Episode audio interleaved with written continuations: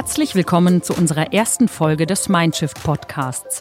Mein Name ist Karina Kontio und vor mir sitzt Andrea Rexer, die Chefin des Unternehmensressorts hier beim Handelsblatt. Gemeinsam starten wir heute unsere erste Staffel.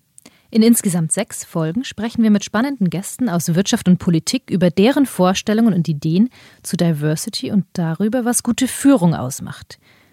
Wir glauben, die Arbeitswelt der Zukunft und damit auch das Leadership braucht ein Umdenken, braucht Querdenken und Regelbrechen und eine Neubelegung der Tasten im Kopf.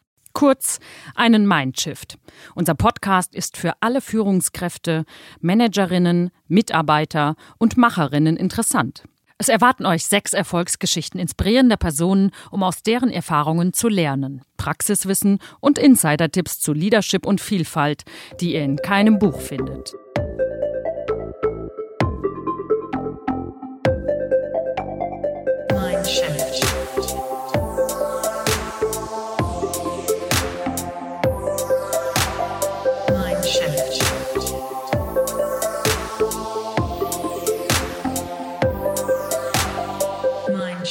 Und wenn ihr nach dem Hören Lust auf noch mehr Denkanstöße habt und vielleicht auch selbst aktiv werden wollt, möchte ich euch das Leader-In-Netzwerk ans Herz legen. Das ist nämlich unser Partner für diesen Podcast. Vor fünf Jahren haben Deloitte, der BDI und das Handelsblatt Leader In ins Leben gerufen, um in einem Netzwerk Menschen und verschiedene Perspektiven rund um die Themen Diversity und Leadership zusammenzubringen.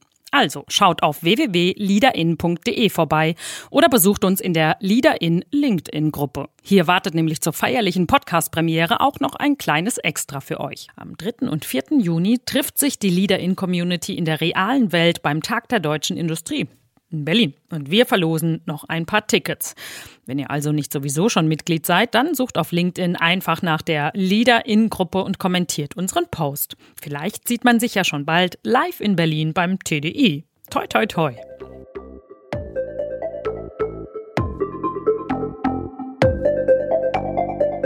Mindshift. Für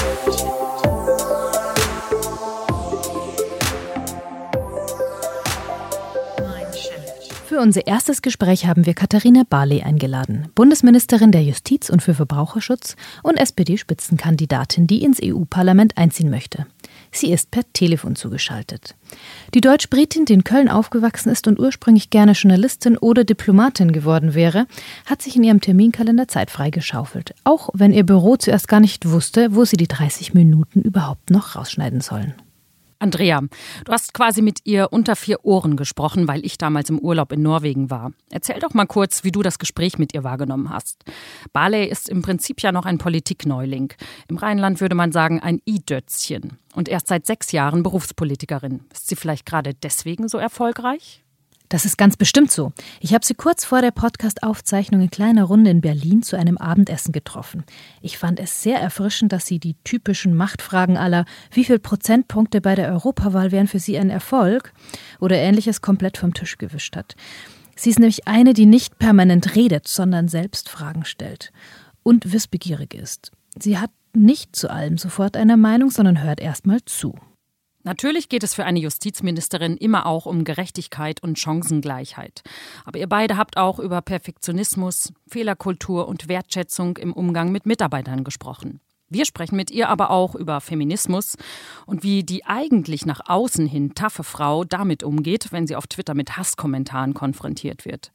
Denn in Wahrheit, das verrät sie im Gespräch, hat sie nämlich gar kein so dickes Fell. Vor allem hat Katharina Barley auch einige sehr gute Tipps, wie wir uns von Leistungs- und Karrierezwang wieder verabschieden können, wenn man in der Perfektionismusfalle hockt. Erfolg und Glück sind wichtig, keine Frage. Aber wichtiger ist Sinn. Wie das gehen soll? Hören wir, was Katharina Barley dazu sagt.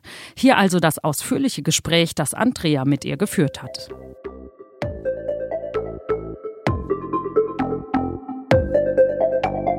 Mindshift.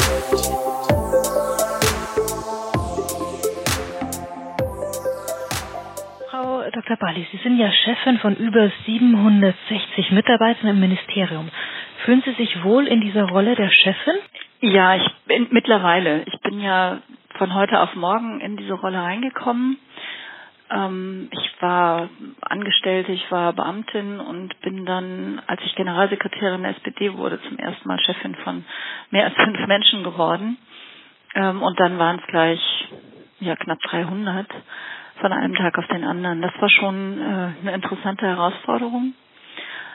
Aber das hat sehr gut funktioniert und dann ging es eben weiter mit dem Familienministerium, auch mit etwa 800 Mitarbeitern und Mitarbeiterinnen.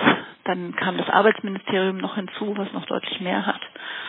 Äh, etwa 1200 Mitarbeiterinnen und Mitarbeiter. Und jetzt ist es das Justizministerium. Also ich bin in die Rolle hineingewachsen. Mhm. Was hat Ihnen dabei geholfen, da reinzuwachsen? Ich habe mir immer professionelle Hilfe geholt, also was Teambuilding anbetrifft insbesondere. Ich habe mich immer vor allen Dingen ähm, darauf konzentriert, wie man ein, ein gutes, engeres Führungsteam zusammenstellt und führt. Und äh, das hatte ich bereits getan, als ich Abgeordnete wurde und nur fünf Angestellte hatte. Ähm, und davon habe ich im Nachhinein sehr gezehrt. Das sind ja doch sehr grundsätzliche Fragestellungen, die sich häufig wiederholen. Ja, da haben recht. Und Sie sind ja nun auch nicht ähm, so die typische Ministerin, also Sie sind nicht die typische Berufspolitikerin, würde ich sagen. Quer eingestiegen, man könnte sogar vielleicht so sagen, Sie sind ein bunter Hund. Ähm, trifft das manchmal ähm, auch auf schwierige Situationen, wenn Sie das auf diese lang gedienten Beamten treffen? Gibt es da Situationen, wo es geknirscht hat? Also das nehme ich mal als Kompliment mit dem bunten Hund. Natürlich. Ähm, und Dankeschön. Und ähm, ja, ich glaube schon, dass ich an manche Dinge ein bisschen anders rangehe als Menschen, die schon sehr lange in der Politik sind. Ähm, ich habe zum Beispiel, obwohl ich selber lange Beamtin war, viel davon gehalten, mir bei kniffligen Fragen dann die echten Fachleute auch ranzuholen. Also mich dann nicht nur mit den Abteilungsleitungen zu unterhalten, sondern ruhig auch zu sagen, lass uns doch mal die Referentinnen und Referenten, je nachdem, ähm, dazu holen. Das ist nicht immer üblich, wenn man sich im Führungszirkel dann unterhält, aber ich habe das so wahrgenommen, dass die die Menschen, die da wirklich jeden Tag dran arbeiten, das auch eine, als eine ganz große Wertschätzung empfinden. Die Abteilungsleiter, oder, wenn sie die übergehen? Ja, mm, also ich habe das bisher nicht negativ empfunden. Mit den Abteilungsleitungen mache ich ja nochmal andere Sachen. Also ich habe dann schon auch immer Leitungsklausuren sehr früh äh, gemacht und ähm, auch das Ganze ein bisschen, bisschen quer gebürstet nochmal, nicht diese typischen Dinge, ähm, was weiß ich, einer lässt sich nach hinten fallen und die anderen müssen ihn auffangen oder sowas, aber schon Dinge, die auch die, die Persönlichkeit zum, zum Ausdruck bringen. Und ich bin halt jemand, die selber sehr, sehr offen kommuniziert. Also wenn man mit mir zu tun hat, dann hat man immer also dann ist das nie distanziert, glaube ich, sondern da hängt immer ein, ein, großer Teil Persönlichkeit mit drin und das führt bei ganz vielen Menschen dazu, dass sie sich auch öffnen und das, mhm. ähm, das hilft. Mhm. Würden Sie denn sagen, dass Sie so eine Art Organisationsrebellen äh, sind, die da auf den Kopf stellt? Nein, nein. Ich halte sehr viel von, von Strukturen und von, ähm, von Ordnung ich glaube, das ist wichtig für alle Beteiligten, dass man weiß, woran man ist und dass äh, Dinge verlässlich sind. Aber ich halte extrem viel von Wertschätzung. Hm. Und dadurch vielleicht, dass ich selbst so lange Referentin in einem Ministerium war, vielleicht hat das auch was damit zu tun, dass ich selbst die Erfahrung gemacht habe, das ist ja dann so ein bisschen stille Post, ne? Man hat Referent, Referatsleitung, Abteil, äh, Unterabteilungsleitung, Abteilungsleitung. Und selbst die besten Abteilungsleitungen kennen meistens nicht alle Details, aber manchmal braucht man genau diese Details. Mhm. Und deswegen finde ich das schön, wenn das alle einvernehmlich auch ähm, hinbekommen, die, die Arbeit des oder der jeweils anderen auch wertzuschätzen. Und ähm, ich habe das in meiner Laufbahn jedenfalls, als ich selber in, in, in der Fachebene tätig war, immer sehr zu schätzen gewusst. Und jetzt im Justizministerium ist es tatsächlich so, dadurch, dass ich selbst so leidenschaftliche Juristin bin und mit vielen inhaltlichen Dingen selber auch schon mal sehr intensiv befasst war, dass ich dann ähm, halt mich auch wirklich in so eine in so eine richtige Gesprächssituation reinbegebe. Also dass ich dann auch mal sage, ich will wirklich an der inhaltlichen Erarbeitung natürlich nicht permanent, sondern mal für eine halbe oder für eine Stunde auch mal beteiligt werden. Und das irritiert die Fachebene manchmal, aber am Ende des Tages finden sie es, glaube ich, gut. Weil ich mache das natürlich nur, wenn ich auch wirklich was davon verstehe. Hm. Ich nehme an, Wertschätzung zeigen heißt äh, nicht nur Lob verteilen. Sie werden ja wahrscheinlich auch mal Kritik anbringen müssen. Geht das? Genau, natürlich muss man das. Und ich habe immer selbst konstruktive Kritik als was sehr Wertvolles empfunden. Ähm, das spürt auch, glaube ich, jeder Mensch, ob Kritik konstruktiv gemeint ist oder nicht. Mhm. Ähm, und ich hatte da auch mal ein, ein Schlüsselerlebnis mit meiner Lieblingschefin beim Bundesverfassungsgericht, weil ich wie, wie viele andere auch sehr perfektionistisch bin und ähm, dann hatte ich einen Entwurf gemacht und ihr vorgelegt und sie saß am Schreibtisch, ich stand hinter ihr, sie konnte mich also nicht sehen und ähm, sagte, naja, hier könnte man noch dies oder jenes zusätzlich einfügen als Argument. Und ich stand hinter ihr und sie merkte trotzdem, dass ich mich ärgerte, dass ich es selbst nicht gefunden habe. Und, mhm. und dann drehte sie sich um und sagte, Frau Bali, ich bin seit 30 Jahren Richterin. Wenn ich nicht irgendwas hier ein kleines bisschen besser könnte als Sie, dann hätte ich doch in meinem Leben wirklich was falsch gemacht. Und das hat mir ganz viel Entspanntheit gegeben, auch für den ganzen Rest meines Berufslebens, zu, auch für mich selber zu akzeptieren, du musst nicht alles perfekt machen beim ersten Ausscheid. Es ist okay, wenn man dazulernt, aber man soll dann eben auch dazulernen. Zweimal den gleichen Fehler machen ist nicht okay und so gehe ich auch mit meinen Mitarbeiterinnen und Mitarbeitern um. Ein, ein, ein Fehler, der passiert, obwohl man sich bemüht hat, das ist völlig okay. Mhm. Was ich nicht mag und was ich dann auch, ähm, auch schärfer kritisiere, sind Nachlässigkeiten oder Dinge, wenn man eben nicht dazulernt. Also die mhm. gleiche, die gleiche Kritik zweimal oder sogar dreimal, das, ja, das mag ich nicht so. Mhm. Wenn man so ihre Karriere anblickt, dann haben einige Kollegen von mir mal gesagt, sie hätten eine raketenhafte Karriere hingelegt.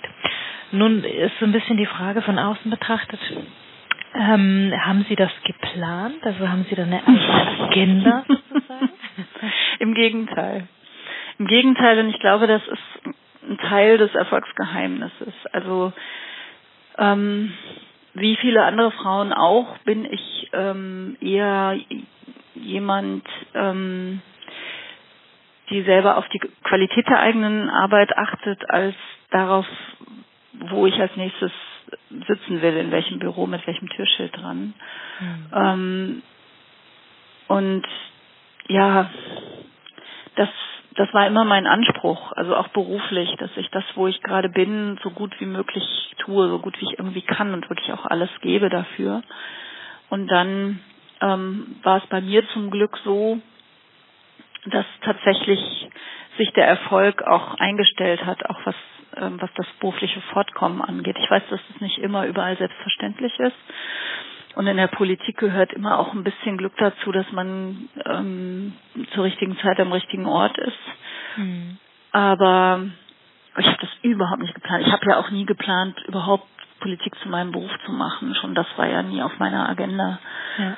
Ähm, aber ich glaube, das Wichtige gerade für Frauen ist, äh, wenn sich Gelegenheiten bieten, dass man es dann auch auch machen soll. Also mhm. es gibt so viele Frauen, die die dann ganz lange auch zögern und sagen, erst Ja sagen, wenn sie 100 Prozent überzeugt sind, dass sie es 100 Prozent richtig machen.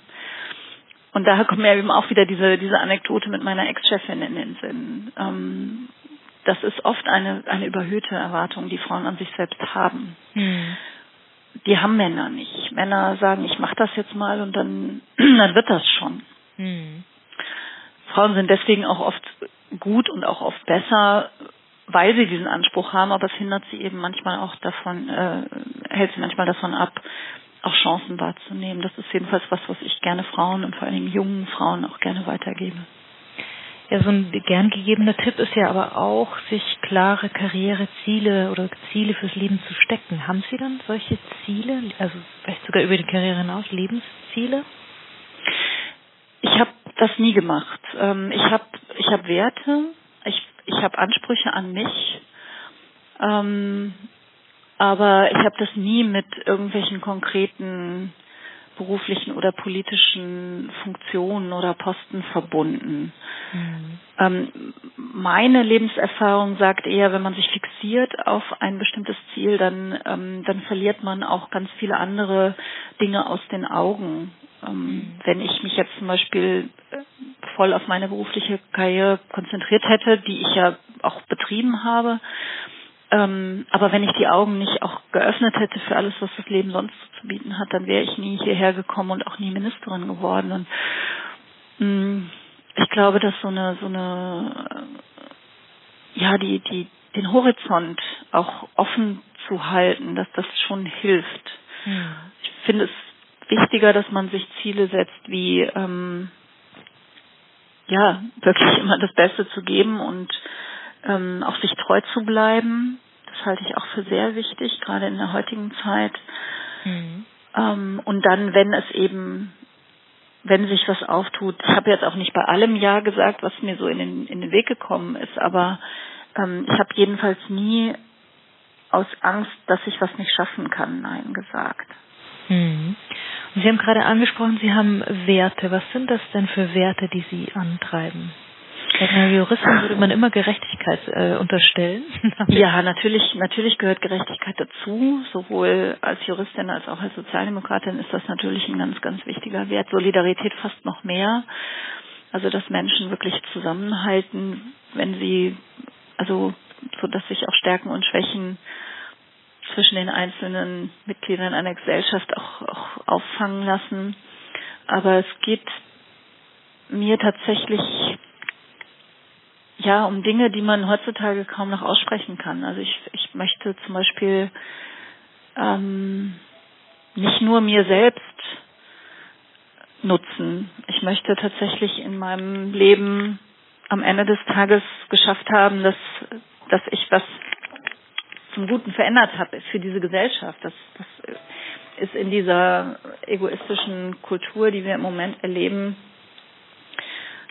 manchmal etwas, was was man gar nicht mehr laut sagen kann. Ja, das ist ja etwas, wo die Rechtspopulisten auch dran arbeiten, mhm. so etwas möglichst zu diskreditieren, indem sie das Wort Gutmenschen als Schimpfwort stempeln oder von davon reden, dass man sich entscheiden muss, ob man Schaf oder Wolf ist oder sowas. Und ich vertrete genau das Gegenteil. Ich glaube, wenn wir alle nicht nur an uns selber denken, sondern auch ähm, links und rechts schauen, ob es den anderen neben einem auch gut geht und ob man was dafür tun kann, dann wäre das wäre die Welt wirklich ein besserer Ort. Hm, mit Sicherheit. Wissen Sie, was mir aufgefallen ist? Sie haben in Ihrer Twitter-Beschreibung zuerst den Hashtag Feministin und danach hm. beschreiben Sie sich erst als Sozialdemokratin. Warum sind Ihnen denn die Frauen wichtiger als die SPD? Das kann man, das kann man so jetzt nicht sagen. Aber ähm, also ich habe das damals gemacht. Das die Reihenfolge ist schon ganz ganz alt, obwohl ich die Sachen, die Seiten jetzt neu gestaltet habe, aber ähm, die Feministin ganz vorne ist schon Jahre alt und ich werde immer wieder darauf angesprochen und gerade deshalb lasse ich es jetzt auch ganz vorne, weil so viele auch wegen dieses, dieses sich, sich verändernden Klimas in der Gesellschaft sich nicht mehr trauen, sich als Feministin zu bezeichnen oder als Feminist. Es gibt ja auch Männer, die das tun, wie zum Beispiel unser europäischer Spitzenkandidat Franz Timmermans, der bezeichnet sich als männlicher Feminist. Mhm. Ähm, möchte da auch ein Statement setzen, ganz klar, dass, dass es deutlich wird, ähm, Frauen haben immer noch nicht überall die gleichen Chancen und Rechte. Ähm, und klar haben wir viel erreicht in den letzten 100 Jahren und mehr. Aber es gibt noch so viele Gebiete, wo es was zu tun gibt. Und wenn jetzt Menschen versuchen, das Rad zurückzudrehen und ähm, Frauen wieder auf ihre familiäre Rolle zu reduzieren zum Beispiel oder mhm. Gewalt gegen Frauen zu relativieren, solche Dinge, ähm, dann müssen wir echt alle alarmiert sein und auch aufstehen. Hm. Da haben Sie recht. Was kann denn Politik machen, um diese Gleichberechtigung, die ja am Papier da ist, aber in der Lebensrealität dann oft doch nicht. Was kann Politik machen, um die Chancengleichheit dazu verbessern? Ja, wir können natürlich Regeln setzen. Das ist immer ähm, die unschönste Lösung, also sowas wie Quoten zum Beispiel. Ich bin jetzt auch kein Fan von Quoten, aber wir stellen einfach fest, beispielsweise beim, beim Wahlrecht, dass es ohne nicht geht wenn man sich die Entwicklung des Frauenanteils im Deutschen Bundestag anschaut, dann sieht man, dass sich ohne Quoten überhaupt gar nichts bewegt hat. Also die, die waren bis 1983 waren wir unter 10 Prozent. Das muss man sich mal vorstellen. Und ähm, das, das kam erst, als die Parteien begannen oder einige Parteien begannen, Quoten einzuführen, dass sich das geändert hat. Und in der Wirtschaft sieht es ja nicht viel anders aus. Also solche Regeln können wir setzen. Wir können Rahmenbedingungen verbessern, beispielsweise ähm, durch staatliche Kinderbetreuung und ähnliches. Aber am Ende des Tages hängt es ab von einem gesellschaftlichen Klima. Mhm. Und solange für viele Familien immer noch klar ist, dass die Frau die unbezahlten Arbeiten macht, also die, die Hausarbeit, die Pflege sowohl von Kindern als auch von, von Pflegebedürftigen, ähm, solange können wir Angebote schaffen, bis der Arzt kommt. Also dann, dann wird es immer nur so sein, dass Frauen noch mehr Pflichten ja. Unter einen Hut kriegen müssen. Wir brauchen auch wirklich den, den, den gesellschaftlichen Wandel und da sind eben auch die Männer gefragt. Hm, das ist richtig. Und Deutschland hinkt hier da im internationalen Vergleich ähm, wirklich deutlich hinterher. Wo sehen Sie denn da die entscheidende Stellschraube, dass wir das verändern können? Also viel hängt natürlich auch bei den Menschen selbst. Ich bin dagegen, dass wir das jetzt alles nur auf den Staat oder die Politik ähm, delegieren, sondern das, das hat auch was mit uns zu tun, auch mit der Art, wie wir unsere Kinder erziehen, dass die auch ein Bewusstsein dafür bekommen beispielsweise. Ähm, aber wir können natürlich auch über, über Europa äh, beispielsweise was erreichen. Ähm, wir sind europäisch in vielen Dingen hinten dran, mhm. wenn ich mal die Lohnlücke zwischen Männern und Frauen betrachte. Ja. Frauen bekommen 21 Prozent weniger Stundenlohn im Durchschnitt als Männer. Ähm, europaweit sind es nur 16 Prozent, das ist immer noch zu viel, aber es ist schon mal deutlich weniger. Bei den Renten wirkt sich das noch stärker aus. Europaweit 39 Prozent Lücke. In Deutschland ist es weit über 50 Prozent. Ähm, und wenn wir das national nicht hinbekommen, weil wir auch eine sehr konservative Gesellschaft sind in dieser Hinsicht, dann kann man es eben möglicherweise europäisch machen. Auch da, ich habe Franz Timmermans schon erwähnt, ähm, der sagt, wenn er Kommissionspräsident wird, dann wird zum Ende der nächsten Legislaturperiode ähm, der Grundsatz gleicher Lohn für gleiche Arbeit von Männern und Frauen auch europäisch verankert sein. Das wäre ein Riesenschritt. Aber welche praktische Konsequenz hätte das? Das hätte die praktische Konsequenz, dass Frauen, wenn sie in demselben Beruf benachteiligt werden, bessere Möglichkeiten bekämen, sich dagegen zu wehren. Mhm. Wir haben ja in Deutschland ein Transparenzgesetz als ersten Schritt, Entgelttransparenzgesetz. Eine Freundin von mir betreibt das gerade und deswegen weiß ich sehr genau, wie schwierig das ist und wie lange es auch mhm. dauert, wie groß die Widerstände sind. Ähm, aber wir haben immer noch kein Entgeltgleichheitsgesetz, also dass man dann auch wirklich schnell und unbürokratisch dazu kommt, dass solche solche Missstände, wenn man sie mal offengelegt hat, auch abgestellt werden. Ähm, wir haben ähm, ja die die Einstufung von Berufen, die immer noch nicht nicht äh, angemessen ist, wie ich finde. Ich habe das nie verstanden, wenn ich wenn ich jemandem mein mein Kind oder meinen pflegebedürftigen Angehörigen anvertraue, der da eine ganz, ganz hochqualifizierte und, und sehr ja, anspruchsvolle Arbeit leistet, warum der weniger kriegt als jemand, dem ich mein kaputtes Auto anvertraue oder oder weiß ich nicht, mein mein Computer oder was auch immer. Also das ist alles historisch gewachsen. Man kann das erklären, warum das so gekommen ist, aber wir müssen es eben auch ändern, weil wir uns, glaube ich, alle klar sind, diese, diese Pflege, Sorge, Erziehungsarbeit ist unglaublich viel wert. Ja. Unbestritten. Sie haben aber nun auch festgestellt, dass ähm, die gesellschaftliche Strömung in eine andere Richtung geht. Äh, Feminismus ist auch ein Wort, das provoziert. Wie gehen Sie denn selber mit Anfeindungen oder Hasskommentaren, ich nehme an, dass Sie die auch abbekommen, wie alle, die sich zu dem Thema äußern. Wie gehen Sie persönlich damit um? Haben Sie sich dann ein, äh, ein dickes Fell wachsen lassen oder wie, wie, wie machen Sie das persönlich? Das hat sich verändert über die Zeit. Also ich habe durchaus auch gezögert, ob ich überhaupt in die Politik gehen soll, weil ich von Natur aus nicht so ein dickes Fell habe. Ich bin ein sehr ähm, empfindsamer Mensch und möchte das auch bleiben. Ähm, und dachte, hm, guckst du mal, nur weil ich mit Malu Dreyer ähm, eben eine Politikerin kenne, die sich das erhalten hat, obwohl sie Spitzenpolitikerin geworden ist, habe ich gesagt, ich probiere das mal. Und ich habe dann festgestellt, es geht ganz gut, weil ähm, weil man trennen kann. Die meinen ja nicht einen persönlich, die kennen einen ja nicht, sondern die meinen die Rolle, die meinen die Partei, die meinen die Politik, die meinen den Staat, was auch immer. Also man kann das gut trennen. Am Anfang, als ich noch einfache Abgeordnete war, habe ich die sozialen Netzwerke zum Beispiel als, als Diskussionsmedium genutzt. Habe ich unheimlich viel dort mit Leuten, die ich gar nicht kannte, wirklich inhaltlich diskutiert. Das hat unheimlich Spaß gemacht. Als ich dann Generalsekretärin wurde, wurde das sowohl zeitlich schwieriger als auch ähm, die Art der Kommentare veränderte sich. Und seit ich Ministerin bin, ist es noch viel krasser geworden. Und ich gebe zu, ich lese jetzt auch nicht mehr so viel wie früher. Früher habe ich quasi jede freie Minute damit verbracht. Ähm, wenn ich dann mal eine Stunde Zeit hatte auf dem Sofa, habe ich mal bei Twitter oder bei Facebook einfach ein bisschen geguckt, wo lohnt es sich mit zu diskutieren, weil mir das auch Spaß gemacht hat. Aber inzwischen ist da so viel, ja, Müll, muss man sagen, der da, der da ausgekippt wird und wo man auch merkt, da sind Menschen überhaupt nicht an einem Austausch interessiert, sondern die wollen nur stänkern und, und ihren eigenen Frust ablassen. Mhm. Ähm, das ist dann so, ähm, ich mache es trotzdem hin und wieder noch, weil manchmal steckt hinter diesem Frust natürlich schon auch eine persönliche Betroffenheit oder manchmal sind da echt interessante Schicksale und, und, und Geschichten hinter, die, wo es sich dann doch auch lohnt, ins Gespräch zu kommen. Aber das wird immer seltener, habe ich das Gefühl. Hm. Ja, da haben Sie wohl recht. Jetzt habe ich nur noch eine Schlussfrage. Hm, wenn Sie sich vorstellen, dass Sie mit 80 gemütlich im Lehnstuhl sitzen und so auf Ihr Leben zurückblicken und dann sagen Sie, ich bin eigentlich ganz zufrieden mit meinem Leben, weil, können Sie diesen Satz vervollständigen?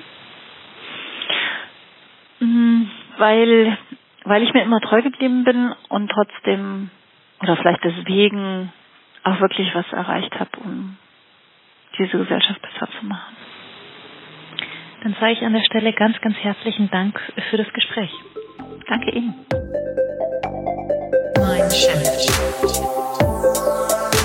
Wir hoffen, dass euch diese erste Episode von Mindshift gefallen hat. Wenn, dann hinterlasst uns doch bitte bei iTunes, Spotify oder wo auch immer ihr uns gern hört eine Bewertung. Beim nächsten Mal sprechen wir mit der Topmanagerin Tina Müller, die nach einem vierjährigen Intermezzo in der Autoindustrie inzwischen wieder in der Beautybranche angekommen ist. Mit der Chefin des Parfümkonzerns Douglas, die ihre Mutter gerne mal als geheime Testeinkäuferin in die Filialen schickt, sprechen wir über die Bedeutung von Seilschaften und Netzwerken, Punkte in Flensburg und über ihren größten Flop, den sie sich als Marketingchefin geleistet hat. Bis zum nächsten Mal. Mein Chef.